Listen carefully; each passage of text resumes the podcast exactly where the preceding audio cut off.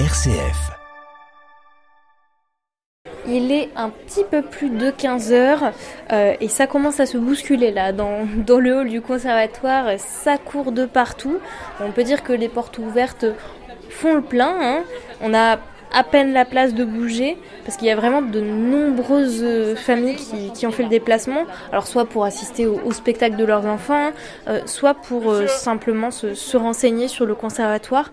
Alors pour les personnes qui seraient intéressées, combien ça coûte à peu près une année d'apprentissage en moyenne, hein, hors cursus professionnalisant?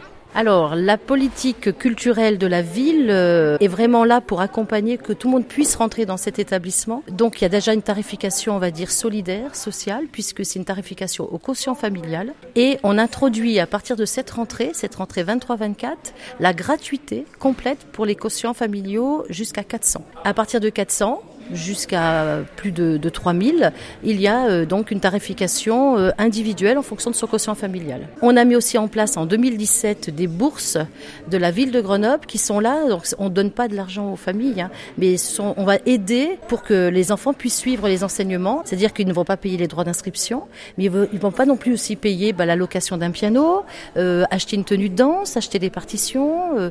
les, on va les aider, même leur proposer des, spectacles qui sont en lien avec leur cursus une aide, euh, une aide pour que tout le monde puisse venir euh, étudier au conservatoire.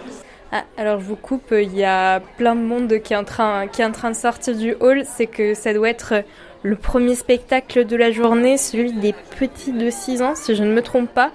Bon, ça, ça devrait commencer d'ici, d'ici quelques minutes. Bon allez, chut, on se tait et on écoute.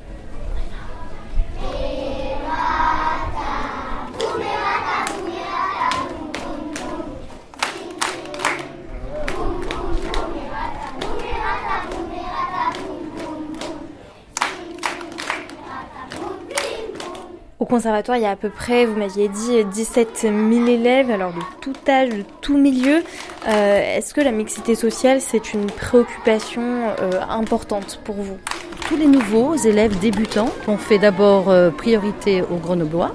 Après, on prend les garçons, les filles, pour une sorte qui est une répartition harmonieuse. Et après, dans chaque tas des garçons et des filles, je vais faire quatre tas des quotients familiaux, donc avec des tranches à peu près, hein, les plus bas, les moyens, etc.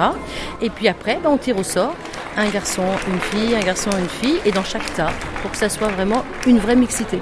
Ça fait déjà trois ans qu'on a mis en place ce système.